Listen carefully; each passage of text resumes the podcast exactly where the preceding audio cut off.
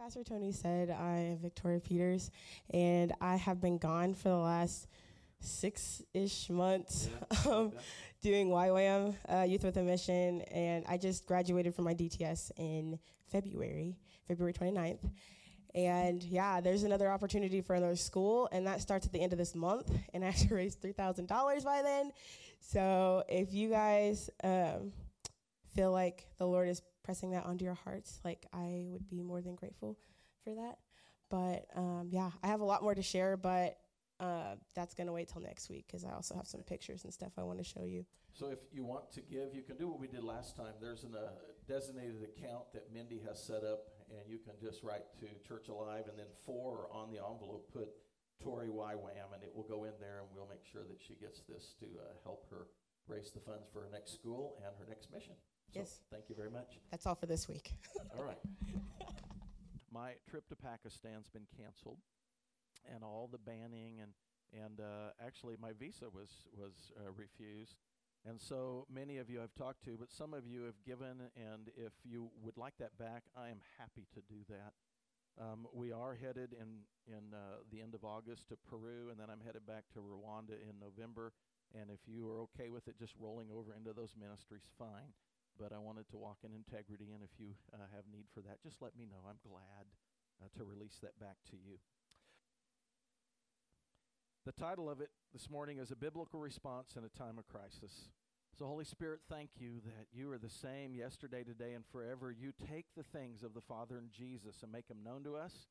And you're our teacher, you're our revelator, and you inspired the scripture in times when there was crisis there was persecution, there was difficulty, and Lord, um, maybe what's going on uh, is a little bit man-made or orchestrated. Maybe it's legitimately a natural crisis, but thank you that we have a way to respond, to honor you, uh, to walk in protection, and to be some people you would use to give your counsel in these days. So, um, would you just release your supernatural peace and faith here this morning? And as we go from here, may we walk in faith and wisdom in the name of Jesus. Amen. Well, this week has stimulated some pretty interesting conversations. Uh, I've heard people speak faith and wisdom, I've heard them speak panic and irrationality, and I've seen Christians who talk about a mighty God who then run and hide. Been interesting. It's been all over the place. Um, I've had the opportunity to talk to some people about their faith and walk in the Lord. I'll give you an example. So I'm volunteering out at First Tee. There's a precious lady out there that uh, asked me to come out Friday. Um, it's going well with the Monday class. She wanted to know if I would volunteer every afternoon from four to five, and the answer is no. So because I have a teaching style that uses pictures and things, and the kids are getting it and they're really improving and have moved to different nights. So it's a little flattering. I just said, Lord, I wish it would help my own game. So some of you that play, you know, sometimes you can teach better than you play, and it's like, wow. But anyway, as we were talking Friday, she said, uh, What do you think about all this crisis? And it's just this open ended question. And I said, Well, um, can you narrow it down a little bit? What, uh, what are you thinking? What are your thoughts or concerns? And this is what she said. And so this is not a judgment statement. I'm just going to lead in because it, it somewhat paints the picture of where a number of believers are walking at the moment. She said, Well, I'm Episcopalian, and we do communion every Sunday, and we drink from a common cup. And she said, We drink, and they wipe it, and they turn, and we eat the wafer. And she said, uh, uh, I, don't, I don't know how I feel about doing that. And I said, Well, let me ask you a question. What concerns you? And she shared uh, obvious answers. I said, But let me ask you a doctrinal question. This is where I get in trouble sometimes. Because sometimes I meddle. But I asked her, I said, Now, don't your, doesn't your church believe that that literally becomes the blood of Christ and the body of Christ, and that when you take that wafer, it's not only a part of renewing your salvation, but it's a part of his healing for you? How many of you knew that that's part of the belief system there? And so I asked her, I said, So do you believe in the healing of Jesus? And we had quite a discussion. And she said, Well, uh, uh, uh, she's been there over 60 years. And she said, I guess I've never had to really apply that to my own life. And so I'm not here to ping on her. She's become a dear friend. And what I'm learning is that I pastor more people than walk through these doors because of the ministry opportunities that come. It's okay. I think it's part of what we want, right? Would you shake your head and agree with that? We're looking for opportunities as we represent Jesus uh, to the people in our lives. And so I had an opportunity to really talk to her about her faith and whether or not she really believed. And that's part of what I want to talk to you about this morning. I don't think we get reckless and arrogant, um, but I think that we really do walk in the faith of who Jesus is and what the Scripture says. We walk in a little wisdom. I had a couple people call and say, you know, I'm coughing and I'm sneezing and I don't have the coronavirus. They don't have a lot of the other symptoms, but common sense would tell me not to come and share with everyone. How many of you know I said thank you? One person said to me, Well, you know, medically, they teach us to pull the front of our shirt out and sneeze down the front of our shirt. And I said, That's nice. I just don't know how that goes in a church setting. okay. You, you got to laugh. Okay. Don't, don't, don't get too pretty serious. Okay. So, in the process of talking with people um, this morning, I just began to say, Lord, wh- what should I do? How should I respond? How should we respond right now? I want to read to you a couple of verses that lay the foundation and the backdrop. Because do you understand this is not the first time that a crisis has hit the earth?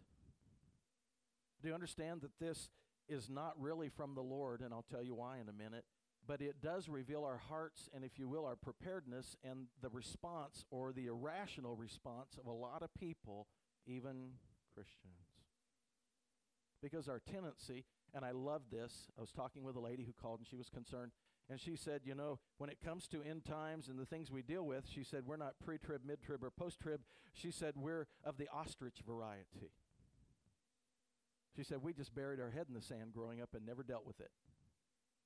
And can I tell you that's where a lot of people are in our culture right now? I don't want to deal with this. I want just business as usual, and I want, gang, the world is winding. Difficult days are coming, the scripture says. And this is a precursor for us to see kind of how we're doing. How we're doing. So, what I want to just do out of Second Thessalonians chapter 3 verse 16 um, share with you a verse that Misha and I have shared with at least a dozen people throughout this week and it's our confession and I want to challenge you to make it your confession. Now may the Lord of peace himself continually grant you peace in every circumstance the Lord be with you all. This is Paul speaking by the Holy Spirit. Jesus said in John 14 and 27, and I want to read that to you. If you want to follow along with your electronic device or your uh, literal paper, paper Bible, you can do that. Um, if not, you have it on the sheet, and that's why up early this morning and I put this all together. Peace I leave with you, Jesus said, My peace I give to you. Not as the world gives, do I give to you.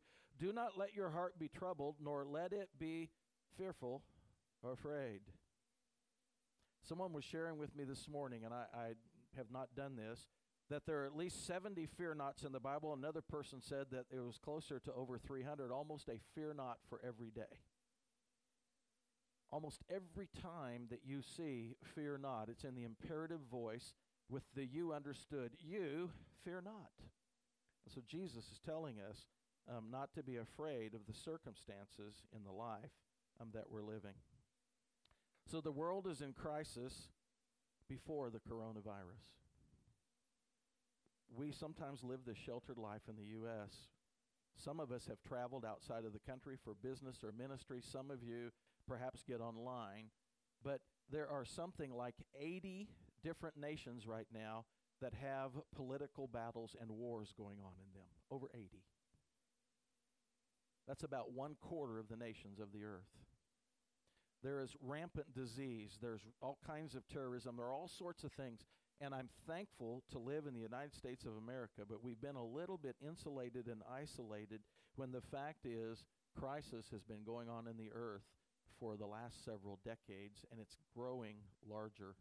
There are an uh, increasing number of earthquakes. There are an increasing number of volcanic eruptions, and so on. because the scripture says the earth is groaning because the day is coming for the anxious revealing of the sons, the people that are truly God's, that belong to Him. So the world's in a crisis, and um, sometimes people are like, why are we in a crisis? I mean, God's angry and He's judging us. Let, let me just speak to that a minute. I want you to find your way to 2 Timothy 3, but I want to I want to speak to this a minute. Jesus Christ became our judgment. And until this time of grace is finished, we're not under judgment. But let me just tell you something. When the judgment of the Lord is released, and you can go to Revelation chapter 6, as the seals are being broken and the judgment of God is being released, it isn't about wondering if 10% of the world is going to get coronavirus. There's a time when the Lord releases judgment because of rebellion to Him and resistance to His word and His ways and the destruction that people are causing. In a matter of a day, it would seem a quarter of the earth dies.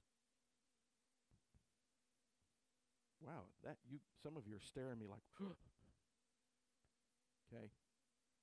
So, it's not that judgment isn't coming, but we're not under judgment right now. Let me tell you what I think happened in this particular circumstance.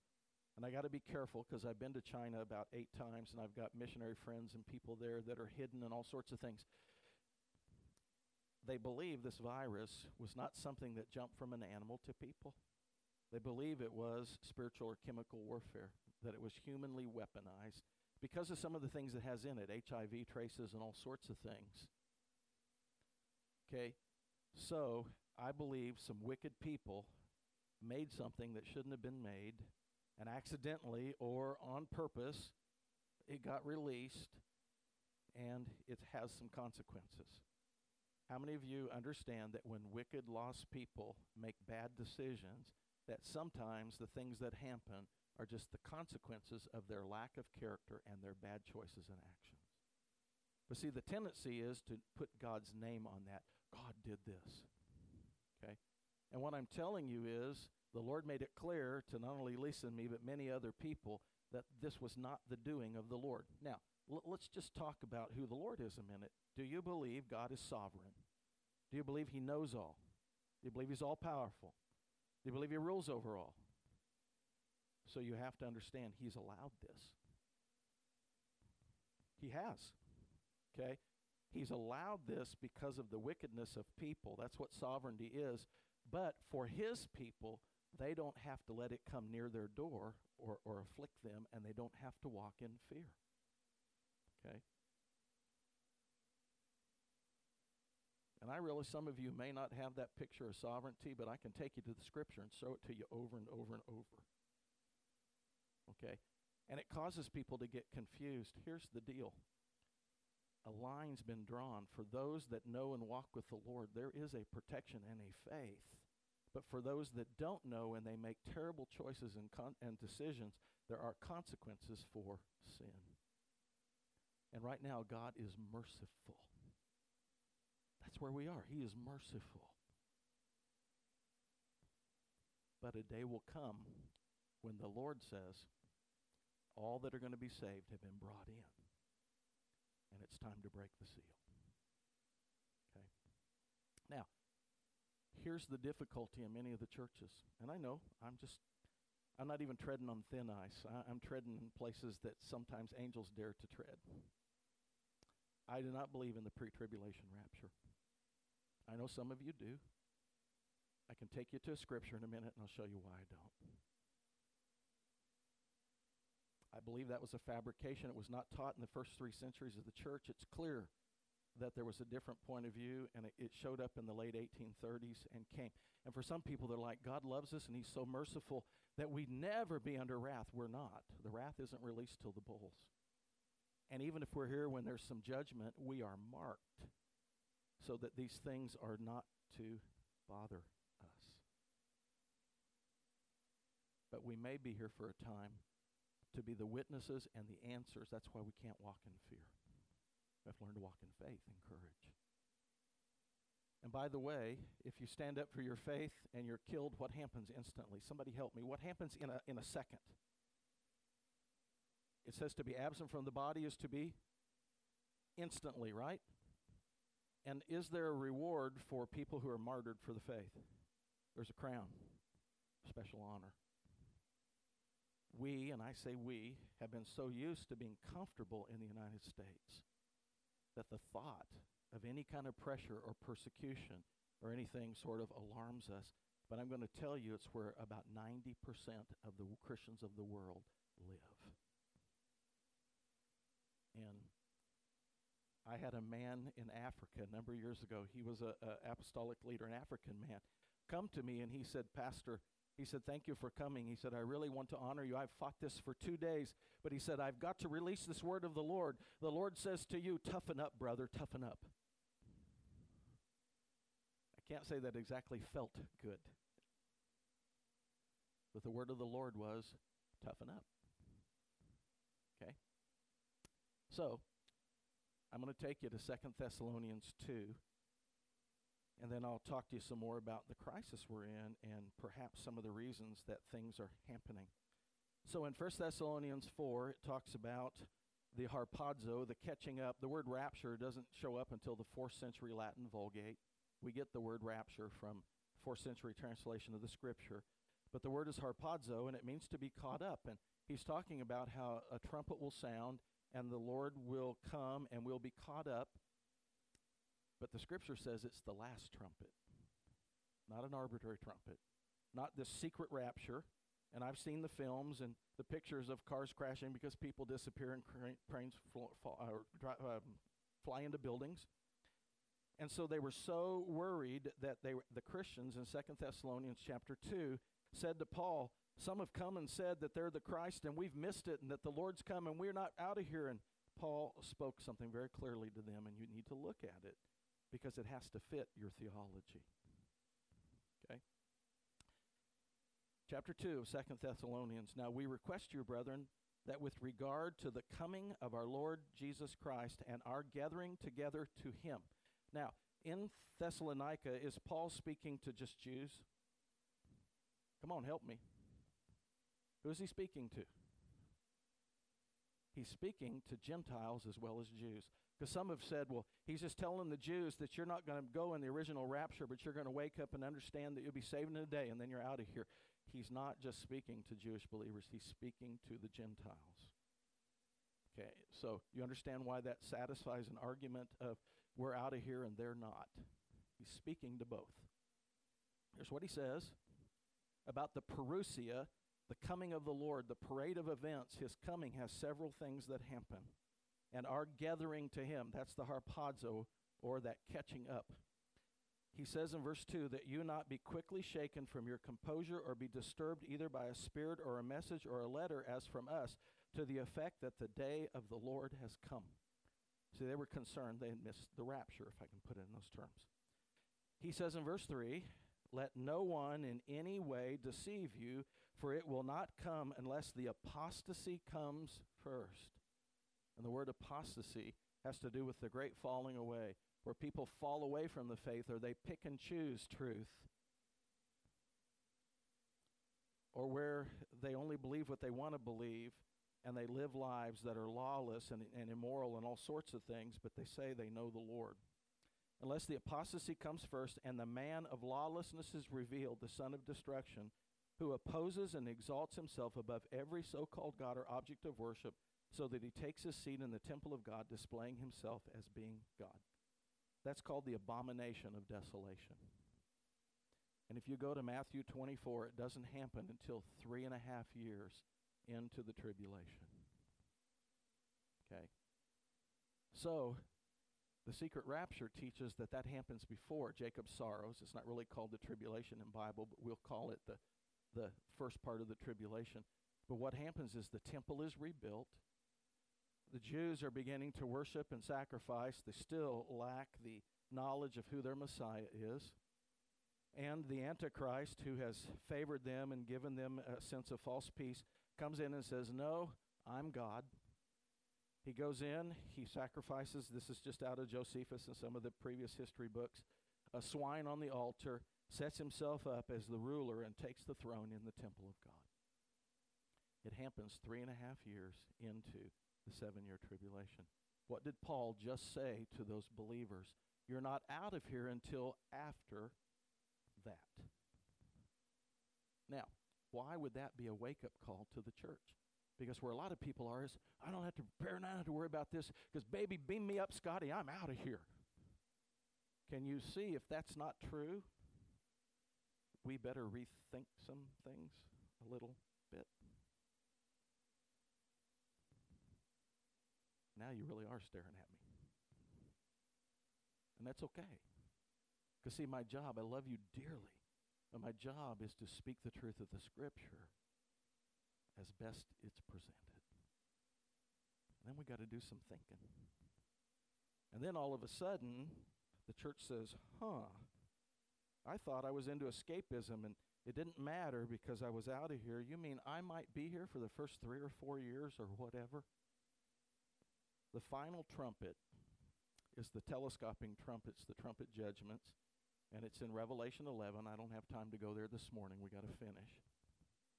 We may not be done in 30 minutes this morning, but it's okay because you need to really begin to work through.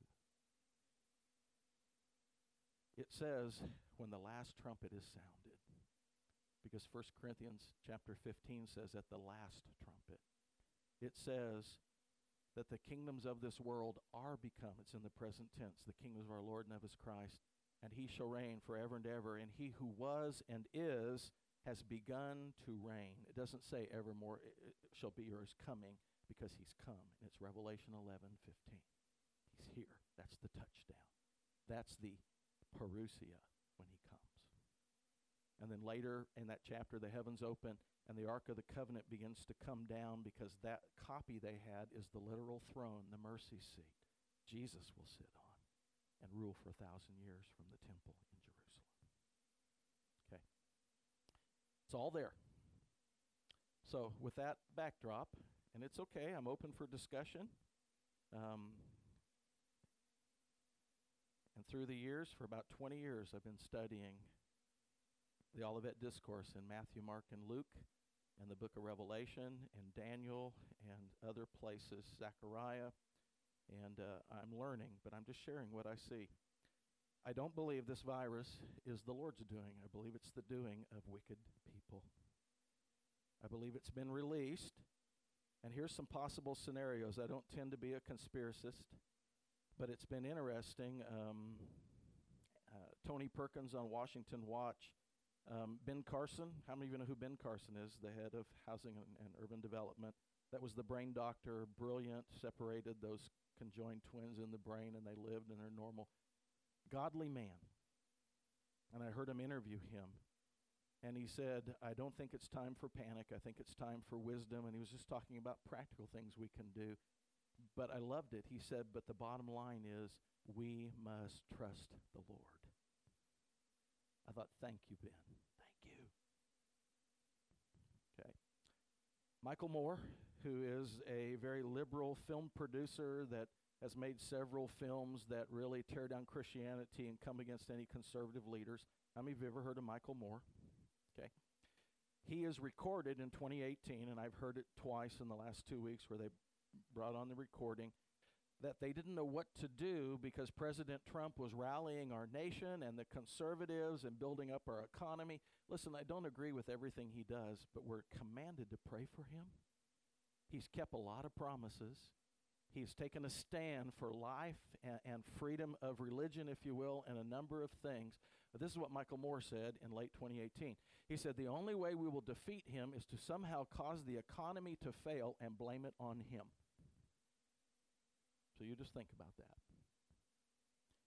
George Soros, how many of you ever heard of him? He is a antichrist kind of individual from Europe, very wealthy, and he was quoted, and again, I heard it twice in this last week, where he said, The election of President Trump has set back our one world agenda of 25 years.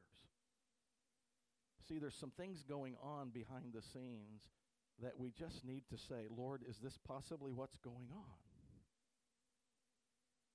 So, the back of the dollar bill in 1936 was changed by Franklin Delano Roosevelt, and it used to just have the gold standard on it, but he was a 33 degree Mason.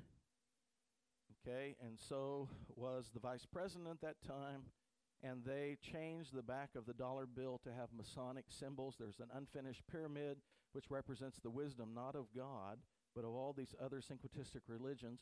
There's the all seeing eye of Isis, and at the bottom of that seal, it says, Do you know what it says?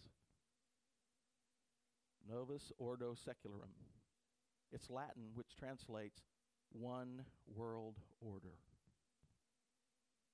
It's been the agenda for a long time. Okay? It's the Antichrist agenda. So I think all I'm trying to say is let's don't go to sleep. Let's be fully awake and understand what we're dealing with. Now, with that being said, we're not called to walk in fear. You can read Matthew 24, you can read Revelation 6 um, and the verses that are following in the chapters. But here's our response, and I needed to get to this individually and together. Hebrews chapter 10, 24 and 25. So I'm going to just turn there.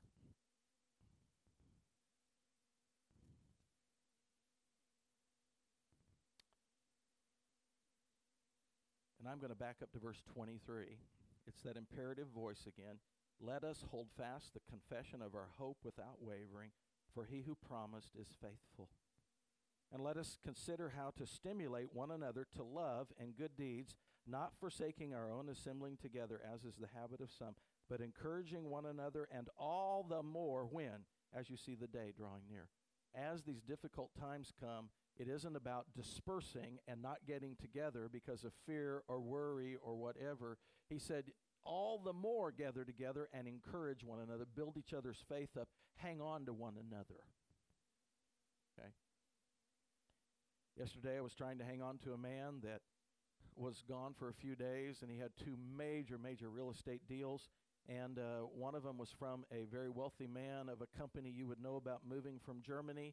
And obviously the ban is on, and so that deal fell through and it's been put on hold and another one had to do with a man that owned a large construction business in many states. And because some of those things this week uh, were cut in half as far as orders and profitability, that deal, deal fell through. And so, what we agreed on and we prayed together is that we would welcome the Lord into that situation and trust the Lord. I want to just ask you, what other option do we have? And that's not a oh, well, I might as well trust God. No, we're trusting the Lord. Here's what I could see the Lord do I could see this thing passing, and I believe it will in these next few weeks. I could see because he's faithfully served them and hung in with them, and he called banks and he called realtors, and they agreed that they would put it on hold until this was over instead of killing the deal. I could see this go through with blessing, and because he stood firm, other people hear that testimony and come and use his services. Faithfulness gets rewarded.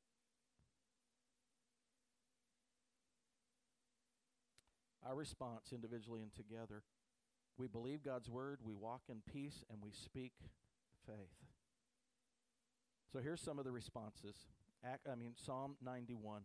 Even though this is Old Testament, the confession here works because it has the New Testament fulfillment in Christ. I don't have time to walk through all of this, but I want to just give you a couple of pictures and read you a portion of this. Psalm 91, verse 1 He who dwells in the shelter of the Most High will abide in the shadow of the Almighty. The imagery of that is some of the richest in the whole Bible. Here's what's going on. When they came into the Holy of Holies, the high priest once a year, where the tabernacle was, they would come in, the lights were in there, the cherubim stretched over the mercy seat, the lid of the um, Ark of the Covenant had the Ten Commandments, the jar of manna, which represents the bread of life. It had the rod of Aaron that had budded, the authority of the Lord. They would drop six drops in front, the number of man, because we have to stand in the blood of, of Jesus or the Lord, or we will perish. Only one drop on the mercy seat, because what Jesus did once was once for all. But only once a year could the high priest go in there. But during the reign of David, he brought the Ark of the Covenant that had been lost back to Israel. They built a tent. It's in 2 Samuel 6 and it's in 1 Chronicles 14, 15, and 16. It's called the Tabernacle of David. When he brought the tabernacle back into Jerusalem, He didn't take it up to the plains of Gibeon and put it in the tabernacle Moses received in the wilderness. God gave him permission to put it out in the open for 33 years under this tent, this awning. And he built a platform on the east end, and the, and the ark was put there because as the sun came up in the morning, it would shine on the ark, and the angel's wings would cast a shadow. And David, if he was home, would come and he would prostrate himself in the very shadow of the wings of the ark of the covenant and would worship and pray and receive instruction from the Lord. Deuteronomy says that the Lord dwelt in the air above the seat, the mercy seat between the wings of the cherubim. What he's talking about here is this that in Christ Jesus we have been granted this place that is intimately with the Lord. He is in you, Christ is in you, you are in Him. You are like this because your relationship has been reconciled. And He's saying to you, if you want to walk in faith and not fear, you want to walk in peace instead of anxiety, you want to walk in comfort and give answers to people, it, it comes out of your close walk with the Lord. This is not a time to quit praying. Worry is not a form of prayer. It's not a time to quit reading the Word. Read it more. Believe the Lord. Get it in there. That's what the Holy Spirit will use.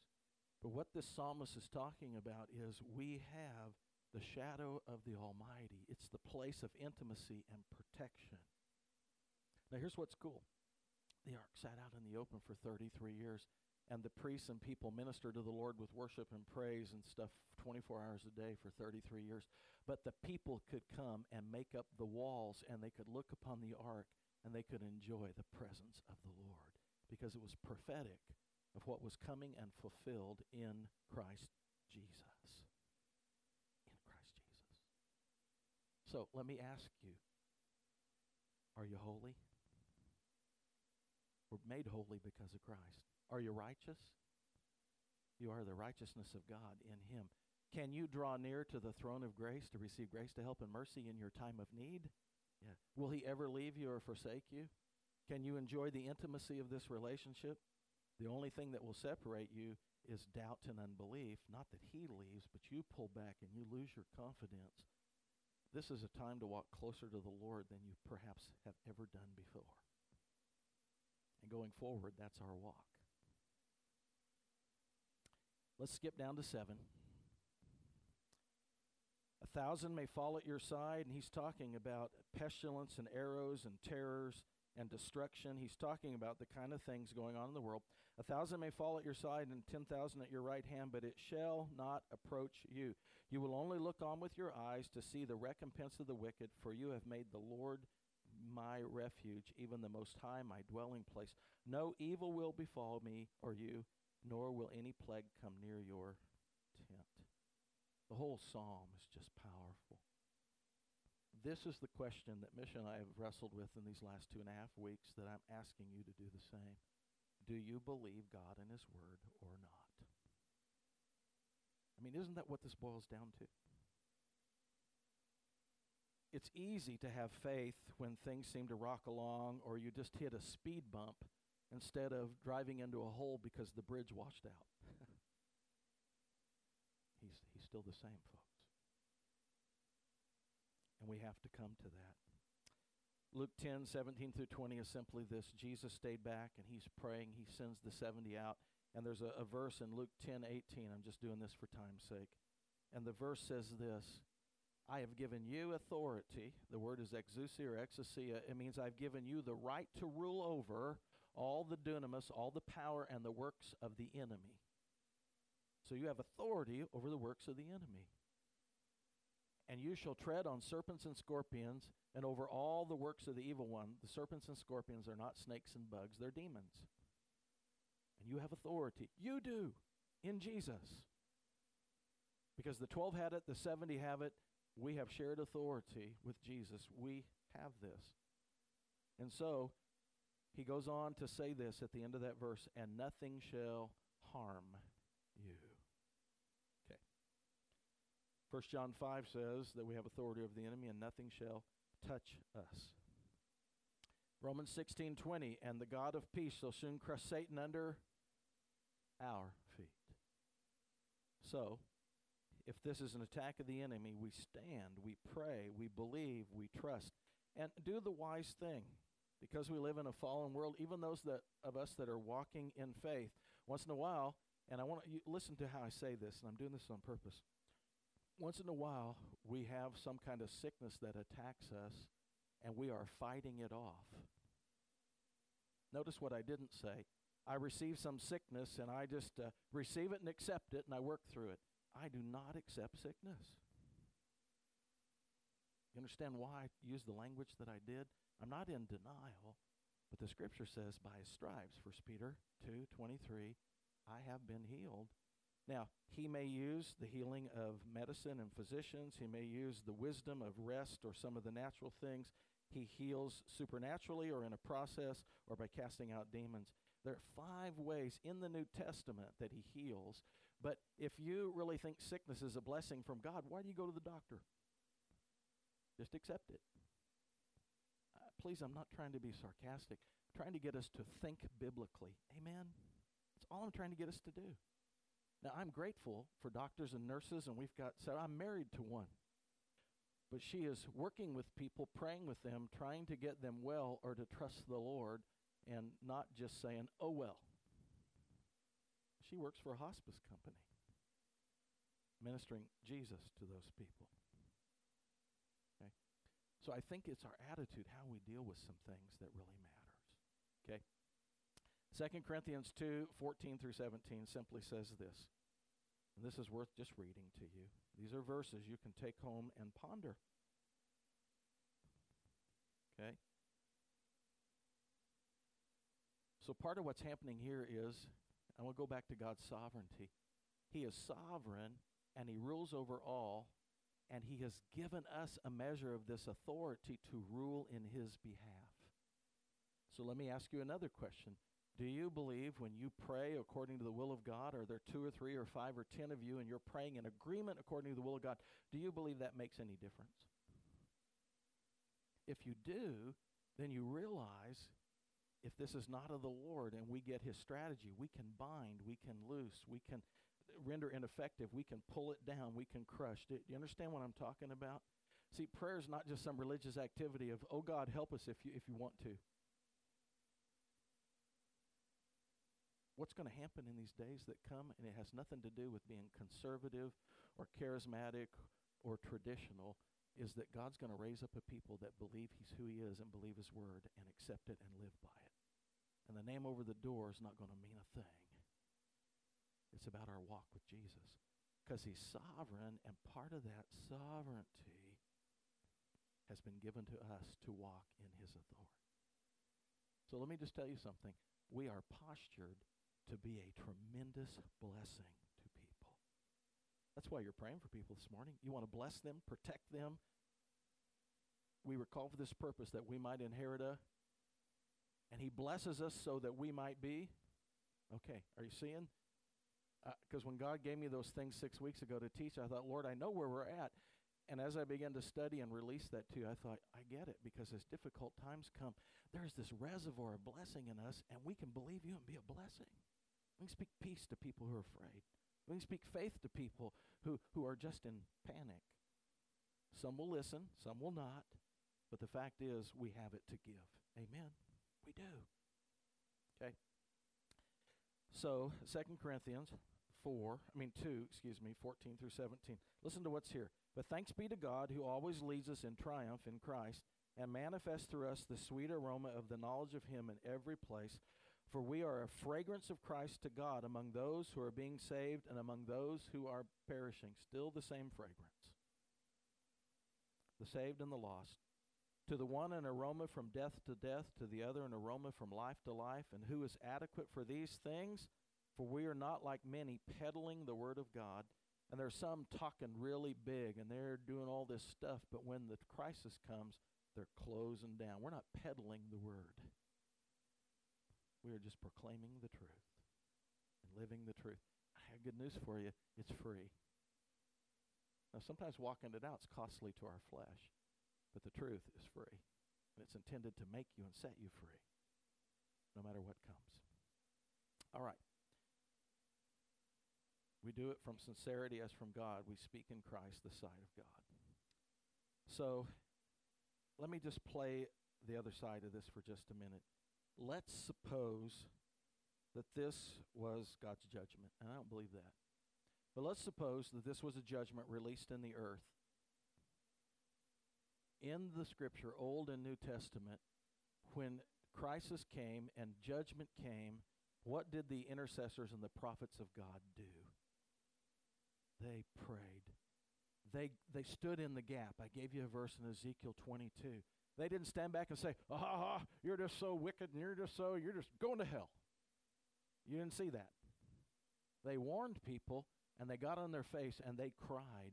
And there were times when Moses or, or David or whoever or the priest, whatever, would run out with the censer or get on their face, and because they appealed to God, it stopped things. And if we really care about people and what's going on, we will get on our face and we'll pray. That's why I ask you if you really believed in prayer. See, it's time for the church to step up and be who she really is. We have authority in Christ. We are difference makers, not to our own ego, to His glory. We're an extension and an ambassador of who He is. And so when these people are putting out these words of judgment, which I don't quite see in the scripture, trust me, when judgment comes, it'll be obvious. Can I just say that? When it comes, it'll be obvious. People just start dying. But until then, our posture is stand in the gap. So the word intercess means this it means to be a go between. So I want to suggest to you that we stand between God and people, and we stand between people and the enemy. We do both of those. That's what an intercessor does.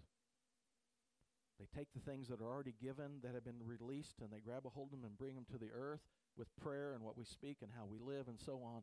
But we have this authority at God's direction to get between people and the enemy and say, no further. Yes, you have that authority. You do. So let me just tell you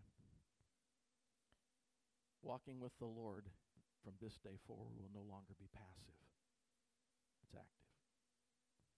I mean, it's been that way for a while, but you have to, in a sense, draw that line and say, I'm not going to shrink back and be passive. I'm going to learn to walk in the real things of the Lord and be active. Now, can I just ask you? when you step out and you begin to be active and you begin to believe the Lord and you begin to take on the enemy, what do you expect to happen? I expect two things to happen. Some of you, the older that have done this, you're laughing. What, what's going to happen when you take those kind of steps? Come on, help me. He is, but what does the Word of God say? Right. And we always triumph in His name and we tread him underfoot doesn't mean we're not in the battle, doesn't mean there isn't some active engagement. We win. Whether by death or by life, we win. So we don't have to come from this position of fear and down under. I'm seated in heavenly places in Christ Jesus, and coming from that position of fellowship and authority from the throne of God, that's how I'm living and that's how I'm speaking. That isn't arrogance, it's the grace of God. So, this idea, when you step in, somebody give me the definition of conflict. I've probably shared it with you 10 times. What is conflict? All right, say it louder. That's it. Two entities trying to share the same place at the same time. Okay?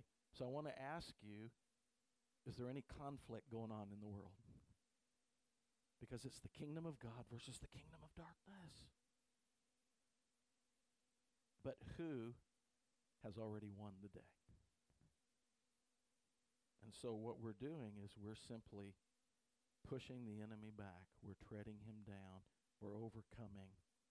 And when the battle gets really fierce, I love this.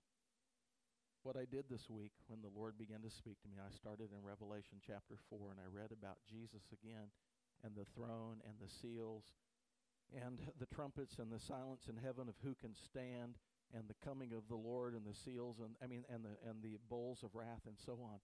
But I love this when Jesus comes back on his white horse and we are clothed in white and come with him. And the kings of the earth, like 200 million, are gathered in this place. And we don't have any weapons because Jesus, the Son of God, the risen Lord and Savior, the warrior king, comes back and he has a two edged sword that comes out of his mouth and he slays all of the wicked that come against the Lord.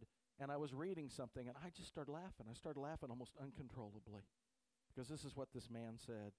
He said, Do you think he's going to get in a verbal battle with all of these people? He's going to stand up in front of 200 million wicked people that have resisted him and everything he stands for and say to them, Drop dead. And they will. And that's why I started laughing. I thought, wow, you're my Lord. You're who I belong to. We're wrestling with fear, and you're going to come when the time's right and say, drop dead. I don't know about you, but that gave me some real peace. I'm not saying the battle's not over, but we win. We're going to come back and see him put an end to all this.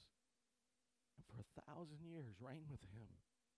And then we sang today, the heavens and the, the bride and the new Jerusalem comes down, and we're going to ever be with the Lord. That's our future, and that's our hope. So then, what I'm looking for are opportunities to share my faith in Christ. That's the last point I gave you. Just looking for opportunities. People are talking, they're afraid. They've been so resistive and blown us off, but all of a sudden, their chains getting pulled and their life's getting shaken. And I'm finding more people that want to talk. Can I just appeal to you? Tell them your story about how you came to Jesus, and then share the gospel. Just tell them. Speak the truth to them. Well, let's talk about our response, and then I'm done. You're resting Him personally, and we do it together. He's sovereign and knows what He's doing. And often, He's allowed some things because He's asking us to step up. He's done it, but we're part of His answer. And the church is just kind of, am I that or am I not? Do I have it or do I not? You have Him, and you have it. He's saying, walk in it. Prepare spiritually, which is what we're talking about. Prepare emotionally and mentally. How many of you have an idea what I'm talking about? There's a little shock in this because life may not be business as usual. And we have to prepare ourselves a little bit mentally and emotionally. Some of you that have young children, you're like, how do we get through this? Can I just tell you, God loves you and God loves young children. And He'll show you the plan. Okay? Then you prepare practically because we have a security in life. And so I don't have a lot of time to do this, but Sue Don and, and uh, John and perhaps David and Lisa will share some next week. We're going to have service and we'll pray and, and encourage with the word. And then at noon, if you want to bring a little lunch or go grab something and come back, we eat in fellowship, and probably from 12:30 to 2, not as long as normal. She's going to just share some basics about preparing um, just practically. Because there's wisdom. I went to the store and I was watching people fill up two grocery carts full of water. Right now, water is not an issue. I'm just saying to you, but what happens is people panic and they don't think rationally. And frankly, you can boil water if you have a little concern and put just a little something in it and it's fine to wash and drink and cook with. I had to go to the store. Mission, I do these power shakes and things, and we're out of milk and bananas and things that were in it, and we do them in the morning, and we exercise and stuff. And this guy has two carts, and one of them is absolutely full of frozen pizzas and toilet paper, and the other one, I'm just, okay, I'm not making fun, but you got to see what's going on here. And the other one is just um, full of water and uh, dry cereal. I'm thinking, wow, hope you got milk. You know, just uh, please, I'm not. I, I'm just saying, hey, just just kind of see what's going on. And so there's wisdom in preparing. Here's what I'd encourage you to do. First, make it your goal to prepare for two weeks and then a month, just practically. We were talking before, David and John and I, where this man had gone out and he had bought um, just a, crate full of spam, and spam would be a good thing. And he had uh, 50 pounds of rice and he had 50 pounds of beans or something. Now, I want to, that all sounds good, but if you don't have spices and some vegetables that you can get in cans and do some other things, how are you going to do eating rice and beans and spam for 30 days? Now, now, you can survive, but here's my point. Actually, there's some practical wisdom from experienced people and some common sense things that you can prepare and eat and enjoy it, even in a crisis. And actually have an abundance. And we're careful to talk about what we have because there's been this cavalier attitude sometimes even in the church. Well, God's going to take care of us, and besides, if if if uh, things get tough, I'm coming to see you. Oh, so you want me to prepare for your lack of preparation? And I don't say that to be mean spirited. But what I'm trying to do with my responsibility is raise up a body of a 100 people who are prepared and responsible so that we are not, in a sense, robbing one another, but we're available to help the lost and the people that need. We are strong with something to share. Thank you. Some of you really understand. And I like spam and beans and rice, but I don't want to eat it twice a day for 30 days. I'm just trying to help you see the practical wisdom of preparing. Okay? And then, once you prepare for two weeks, try to get prepared for four.